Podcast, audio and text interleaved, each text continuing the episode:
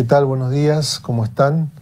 Espero que bien, con un cafecito, un mate, una media luna, contento de estar juntos otra vez virtualmente y leyendo la escritura. En este momento quiero compartir con ustedes una canción de consuelo. El domingo pasado vimos un encuentro transformador y vamos a ver una canción de consuelo. Y elegí el Salmo 13. El Salmo 13, que parece que no es un número muy apropiado en nuestra sociedad, ¿sabe por qué lo elegí? Porque estaba leyendo un libro que relata la historia de Dietrich Bonhoeffer, que fue un eh, teólogo que fue perseguido en la Segunda Guerra Mundial porque fue un hombre que confesó su fe y fue perseguido por el nazismo y murió, murió prisionero. Y el 15 de mayo, esta semana, o sea, antes de ayer, el 15 de mayo, el 15 de mayo de 1943, él escribe sobre una frase que encontró en una, en una celda donde decía, dentro de 100 años todo habrá pasado lo había escrito un compañero, y él le escribe a su papá, papá, quiero hablar con vos acerca de esto de, del tiempo. ¿No? Entonces reflexiona un poco acerca del tiempo y dice, claro, la Biblia dice, en tus manos están mis días, Salmo 31, es la respuesta bíblica de esta cuestión, pero incluso en la Biblia aparece la pregunta que aquí amenaza dominarlo todo, en el lugar donde él estaba, en esa cárcel terrible. ¿Hasta cuándo, Señor? Cita el Salmo 13. Así que yo pensaba, él recluido en una cárcel, momento tan oscuro y difícil, citando el Salmo 13 que fue citado y que es escogido en muchos momentos difíciles de la historia, nosotros también vamos a elegir hoy el Salmo 13 para reflexionar juntos. Y lo voy a leer. ¿Hasta cuándo, Señor, me olvidarás para siempre? Este es un salmo de David. ¿Hasta cuándo esconderás tu rostro de mí? ¿Hasta cuándo podré consejos en mi alma, con tristezas en mi corazón cada día? ¿Hasta cuándo será enaltecido mi enemigo sobre mí? Mira, respóndeme, oh Jehová Dios mío, alumbra mis ojos para que no duerma de muerte, para que no diga mi enemigo, lo vencí, mis enemigos se alegrarían si yo resbalara, pero yo en tu misericordia he confiado. Mi corazón se alegrará en tu salvación. Cantaré, oh Señor, porque me has hecho bien. Este salmo es considerado un lamento. Un lamento es una canción que expresa el salmista o el autor en la Biblia muchas veces eh, contando su historia de dolor, su persecución, su sufrimiento.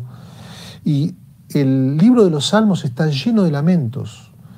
Un tercio por lo menos, algunos dicen más, son lamentos, son expresiones de tristeza o quejas a Dios. Uno dice, wow, quejarnos a Dios, como un tango, ¿verdad? Y a veces en la iglesia no damos lugar para eso. Tenemos que estar todos con carita de feliz cumpleaños, como que nada pasó, como que tenemos que estar en victoria, ¿no? Y la realidad de la vida es que transitamos por momentos de dolor, estamos en un mundo quebrado, donde todavía hay sufrimiento. Y aún aquellos que conocemos a Dios experimentamos a veces de forma mucho más profunda el sufrimiento. Qué contradicción, no lo es, lea la Biblia. Por eso este salmo es una invitación a hacer un recorrido desde la tristeza a la esperanza o de la tristeza al consuelo. Por eso quería que pudiéramos hoy recorrerlo y pensarlo de tres formas o de tres partes que está compuesto este salmo. Primero una queja, una condición que el salmista describe, David describe. En segundo lugar, un pedido. Y en tercer lugar, un consuelo o una consolación que él tiene.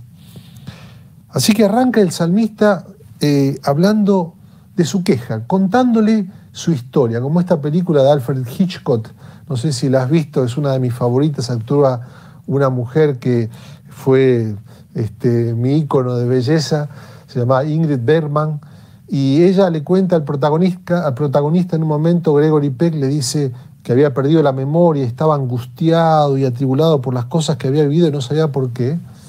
Bastante psicoanalítica la, la película, como Alfred Hitchcock lo era. eh, y le dice, cuéntame tu vida. El salmista arranca contándole su angustia al Señor y pensaba en esta pintura de Munch de 1893, que es un ícono que la vamos a mostrar, que se llama El Grito, y que expresa la angustia del hombre o del ser humano moderno. Esto es lo que el salmista le cuenta al Señor, su angustia, le cuenta su desolación. Y le dice cuatro veces, ¿hasta cuándo? Como diciendo, eh, no es una pregunta, dice, ¿hasta cuándo? No le está preguntando, es una declaración diciéndole, no doy más. Cuestiona a Dios desde la fe. Parece una contradicción, no lo es. Cuestiona a Dios desde la fe y comienza y se anima a soltar estos sentimientos que hay dentro de él. Y él dice tres cosas en esta queja. Le dice algo a Dios, le está hablando a Dios todo el tiempo, pero habla algo en cuanto a Dios, algo en cuanto a sí mismo y algo en cuanto a sus enemigos. Yo creo que cubre el espectro a veces de lo que es nuestra realidad, ¿no? Eh, que a veces, digo, los que creemos en Dios queremos poner a Dios en último lugar, como diciendo, bueno, no lo vamos a echar la culpa a Dios, las circunstancias o yo. El salmista tiene la fe, tiene la confianza para decirle primero a Dios, ¿dónde estás? Le dice, te olvidaste de mí. Fíjense allí en el versículo 1 dice, ¿hasta cuándo me olvidarás para siempre? Le pregunta, ¿hasta cuándo me vas a olvidar para siempre? Una contradicción, parece un chiste, me vas a olvidar para ¿Hasta cuándo me vas a olvidar para siempre? Algunos dicen, ¿hasta cuándo me vas a olvidar? ¿Para siempre, Señor? Él dice, Señor, te olvidaste de mí, ¿dónde estás? En segundo lugar, allí le dice al Señor, ¿hasta cuándo esconderás tu rostro de mí? O sea, que le dice a Dios, no solamente estoy asumiendo que te olvidaste de mí, sino que estás jugando las escondidas conmigo. Esto es el reverso de una bendición que aparece allí en el libro de Números capítulo 6, que es con la cual vamos a terminar hoy nuestra reunión, en la cual eh, era la bendición sacerdotal. Y era la bendición más maravillosa que uno podía tener. Y la bendición decía así, Jehová te bendiga y te guarde. Jehová haga resplandecer su rostro sobre ti y tenga de ti misericordia. Jehová alce su rostro sobre ti y ponga en ti paz. Esto era lo, más hermoso que una persona podía tener, la bendición de la presencia de Dios manifiesta en el resplandor de su gloria, como su rostro brillando. De alguna manera, el salmista decía, sentir la presencia de Dios, saber que Dios está conmigo. Dice, Dios no estás conmigo. Dice, ¿hasta cuándo no vas a estar conmigo? ¿Hasta cuándo vas a jugar a las escondidas conmigo? Un sentimiento de soledad. En segundo lugar, en su queja el salmista le expresa a Dios la gran confusión que tiene en su cabeza. Dice, ¿hasta cuándo pondré consejos en mi alma, con tristezas en mi corazón cada día?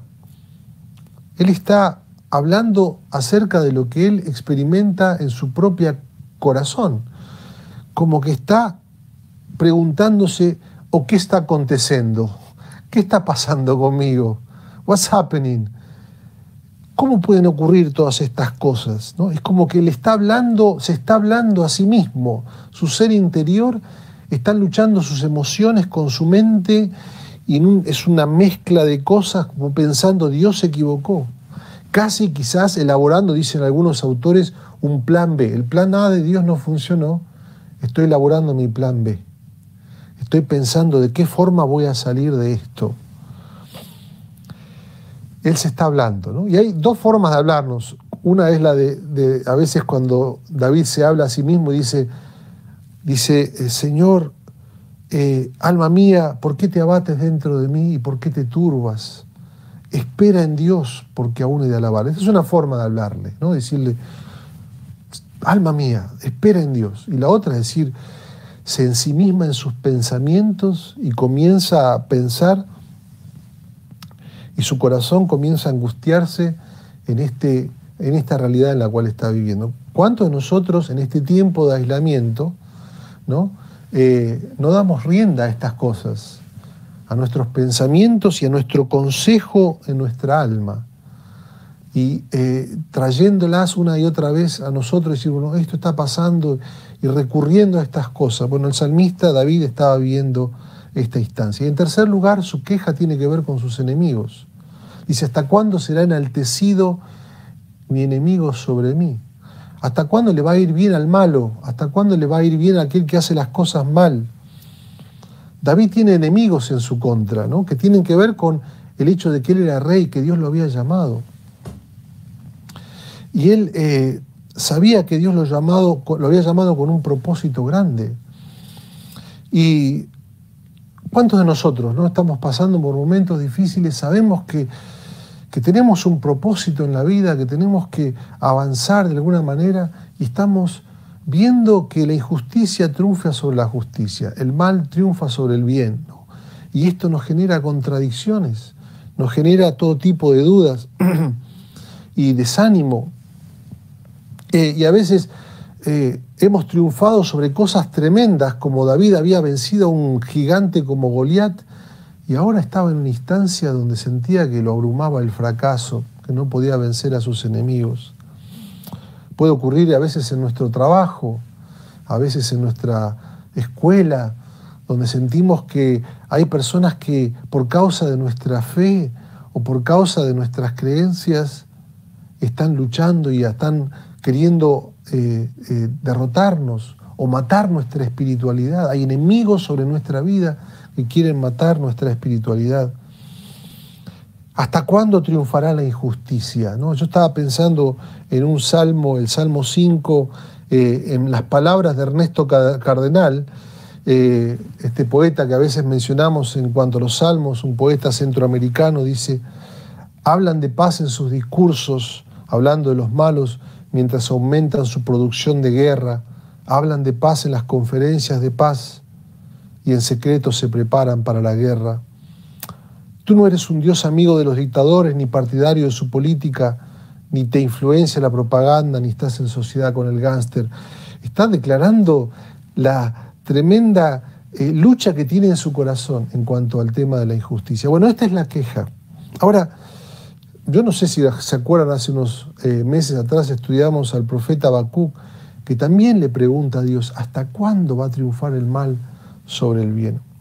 Ahora, Qué importante que es venir a Dios con estas cargas y que venir a Dios con estas angustias, como viene el salmista, como viene David, en su cruda honestidad. Él eh, se resiste a venir a Dios eh, con un fatalismo, digo, diciendo, ¿y qué va a hacer? Eh, así son las cosas.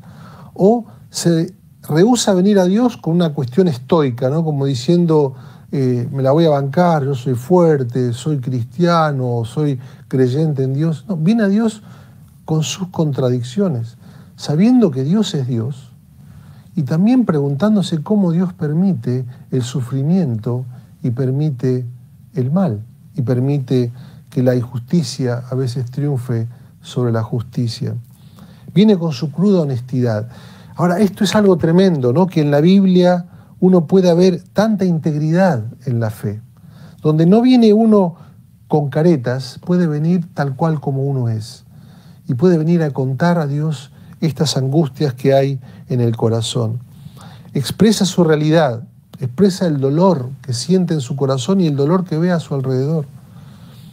Eh, y pensaba, este Dios que lo escucha, que lo está escuchando en su oración, es un Dios que no se fastidia, no expresa cansancio ni enojo cuando venís a Él en sinceridad y en honestidad.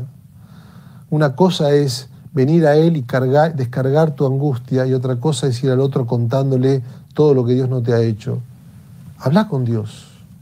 Este es un tiempo para hablar con Dios, para venir a descargarle a Él tu soledad, para venir a descargarle a Él tus mambos en la cabeza o en el corazón para venir a descargarle a Él también la incoherencia que sentís al ver la realidad que te rodea. Este es un Dios real, es un Dios que escucha tu oración, es un Dios que va a entender y que a través de la oración va a comenzar a actuar en tu vida y a transformar tu corazón. Yo pensaba en esto, ninguna teoría, ninguna teoría ni, sociológica, ni histórica, ni psicológica, ni filosófica puede expresar con tanta precisión como lo hace la Biblia acerca de nuestra condición humana. Venir a Dios, así como lo describe el salmista, qué maravilloso. ¿Cómo hablar con Dios en tiempos difíciles? Simplemente habla. Vení a hablar. Simplemente abrí tu boca y comenzá a hablar con Él. Esta es la primera invitación. Cosas que no voy a hacer cuando esté pasando un momento de angustia. Estas son las cosas que he aprendido. En este primer punto quiero aplicar rápidamente. No voy a tomar decisiones radicales. Si estoy pasando un momento difícil, vení a Dios, pero no tomes decisiones radicales tu decisión radical que sea venir a Él, como dejar tu trabajo, como cambiar aquello, lo otro. Eh, venía delante de Dios. No voy a juzgar mi vida en lo espiritual por la situación en la que estoy. Si estás bajoneado, estás bajoneado. Dios escucha y recibe tu condición tal y cual como estás. Voy a continuar con las rutinas diarias que estoy realizando, como levantarme a la mañana, pegarme un baño, voy a hacer mi cama, voy a hacer la comida para mis hijos, voy a hacer el trabajo que tengan que hacer desde casa, voy a hacer lo mínimo o lo máximo que pueda hacer, lo voy a hacer. Voy a continuar orando, voy a continuar hablando con Dios. No te quedes solamente envolcando tu angustia, aquí viene la segunda parte. Y la segunda parte es el pedido, versículo 3 y 4.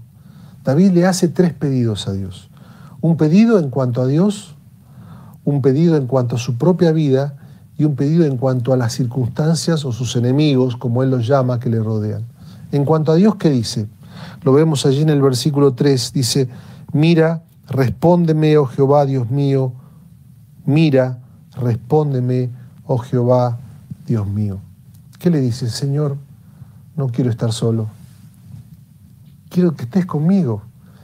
Quiero que me mires como a veces cuando me habla mi hija y me dice, papá, deja el celular y mírame. No sé si le estaría diciendo algo similar, pero casi lo dice con, con una osadía, David, diciéndole, Señor, mírame, mírame, Señor, mírame y respondeme. Quiero saber que estás acá, papá. Cuando acostaba a mi hija, a veces cuando era chiquitita, le decía, hija, estoy acá, ¿eh? estoy en el living o estoy en la pieza, papá está en casa. Papá, quiero saber que estás.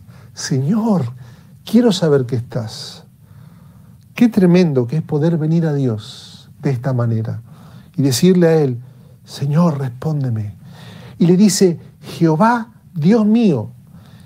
Esta palabra, Jehová, hace referencia a este Dios que se manifestó, que se mostró como el Dios que hace las promesas y que tiene el poder para cumplirlas.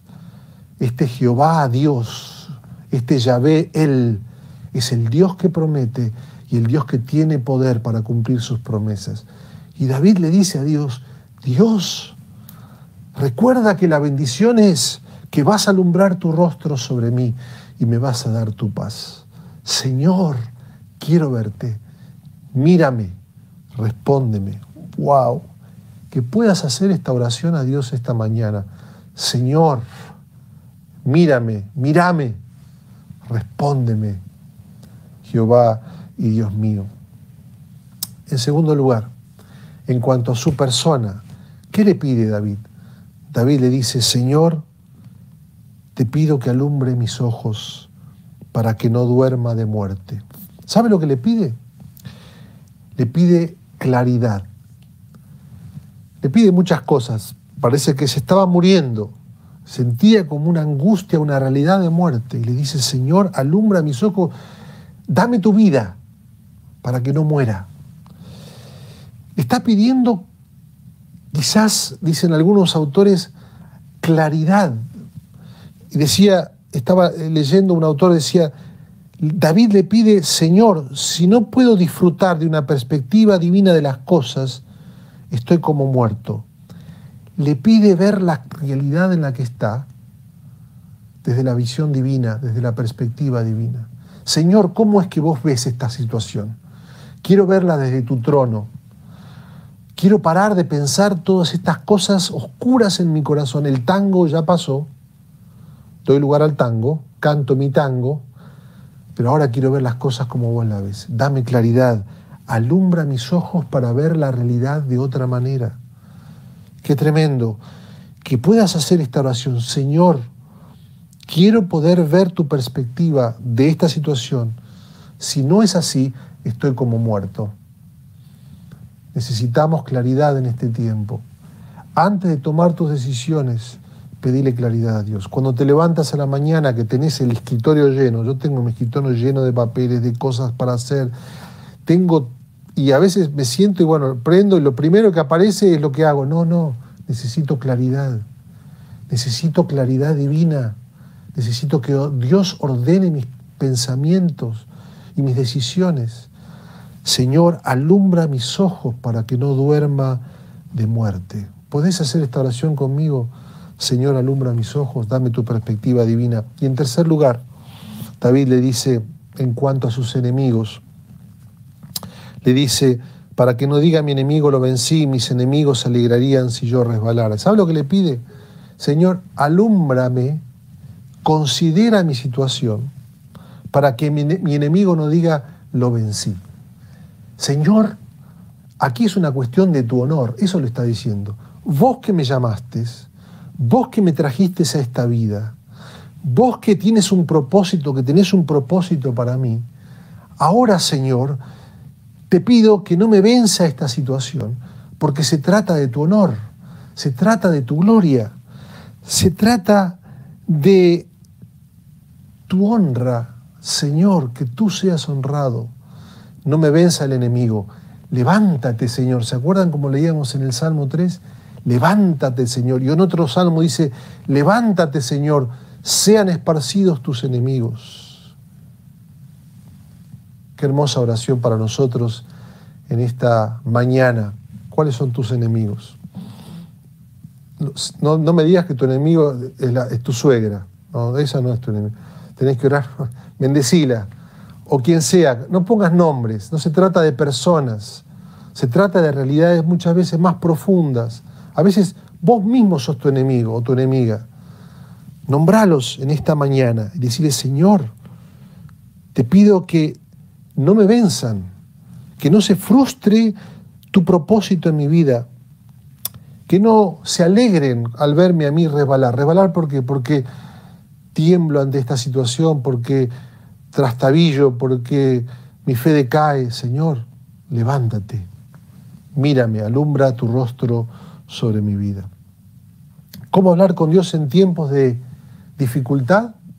Habla, pide, pedile a Dios, pedile a Dios. Primero su presencia, que Él clarifique tu corazón y que Él también tome victoria sobre tu realidad. Y termina. Decíamos una queja, decíamos un pedido y ahora una canción de victoria, una un consuelo, versículos 5, eh, y 6. David le dice, Señor, mas yo, pero yo en tu misericordia he confiado, en tu amor he confiado, en tu amor comprometido he confiado. Mi corazón se alegrará en tu salvación, cantaré al Señor porque me ha hecho bien. David dice, acá hay un cambio, es un cambio repentino. Parece que este fuera un bipolar, ¿no? Si uno lee, este tipo es un bipolar. Hay un cambio repentino, ¿no? David, ¿qué, pasó? Y está claro que no cambiaron sus circunstancias. ¿Sabe lo que cambió? Cambió su perspectiva. David se determinó a que sus emociones, y esto es una decisión del corazón, una decisión en fe, esto es lo que hace al leer la palabra de Dios. Esto es lo que hace el acercarnos a Dios. Dios transforma nuestra voluntad de, tal manera que podemos venir a Él diciendo, mis emociones van a caer bajo el dominio del carácter y el propósito de Dios. Lo repito, mis emociones van a quedar subyugadas, sometidas a la jurisdicción del carácter y del propósito de Dios para mi vida.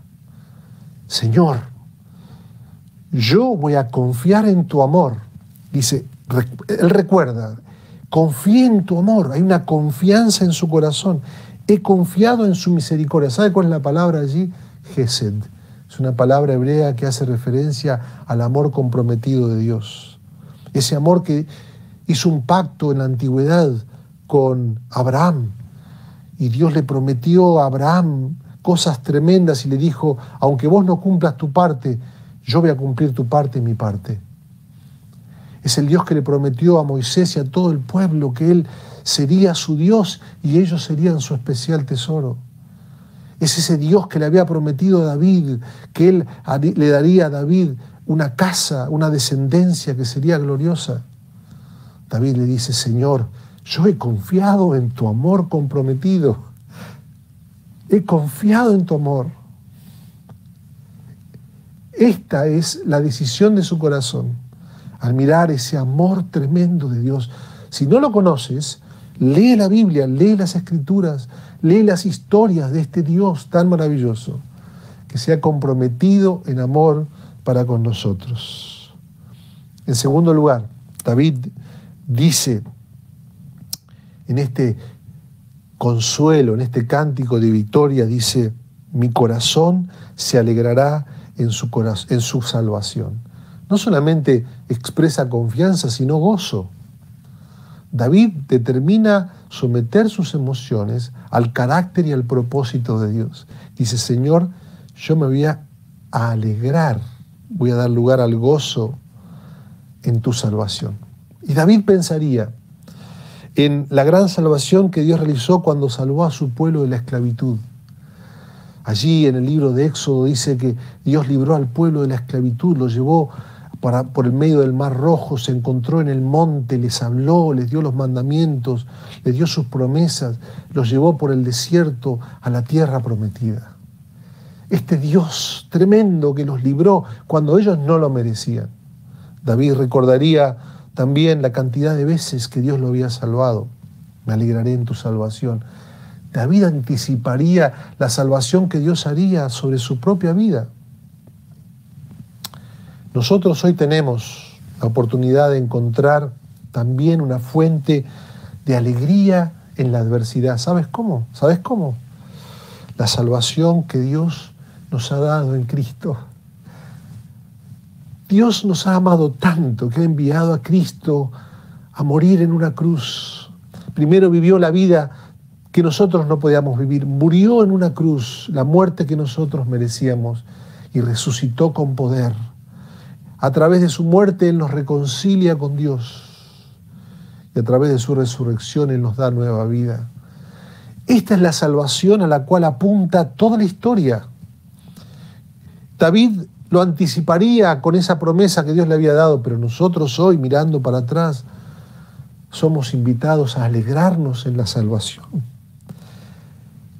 Y dice allí el apóstol Pablo, si Dios nos dio a su Hijo Jesús, tanto nos amó, ¿cómo no nos va a dar juntamente con Él todas las cosas? Tienes las promesas del Señor. Aunque mi padre y mi madre me abandonaren con todo, tú me recogerás, Señor.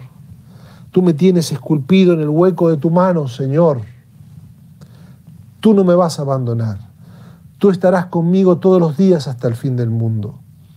Tu presencia está con nosotros a través de tu Espíritu. El Padre me invita a hablarle constantemente y la comunión nos está rodeando a través de aquellos y otros que son testigos de esta obra de Dios en nosotros. Quiero invitarte en esta mañana para que puedas alegrarte y para que puedas dar lugar a un cántico. Fíjate allí al final termina David cantando, cantaré al Señor porque me ha hecho bien. Es tiempo de cantar. Ahora dice, ¿cómo puedo cantar y cómo puedo dar lugar a un cántico? Es tiempo de cantar. David se determina a hacer una canción para Dios. Hoy cantamos algunas canciones. Sigue cantando en tu casa.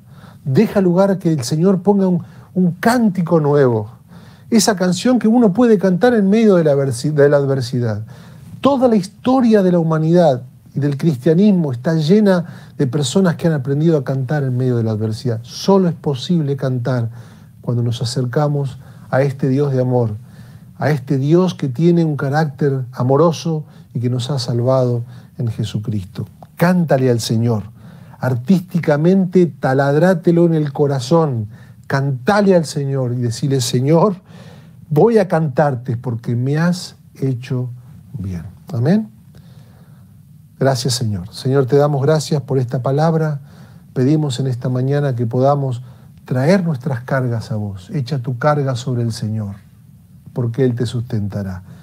Pídele al Señor, pero pon tu confianza en Él y deja que surja la confianza, el gozo y la canción. Dios te bendiga. Nos vemos el domingo que viene.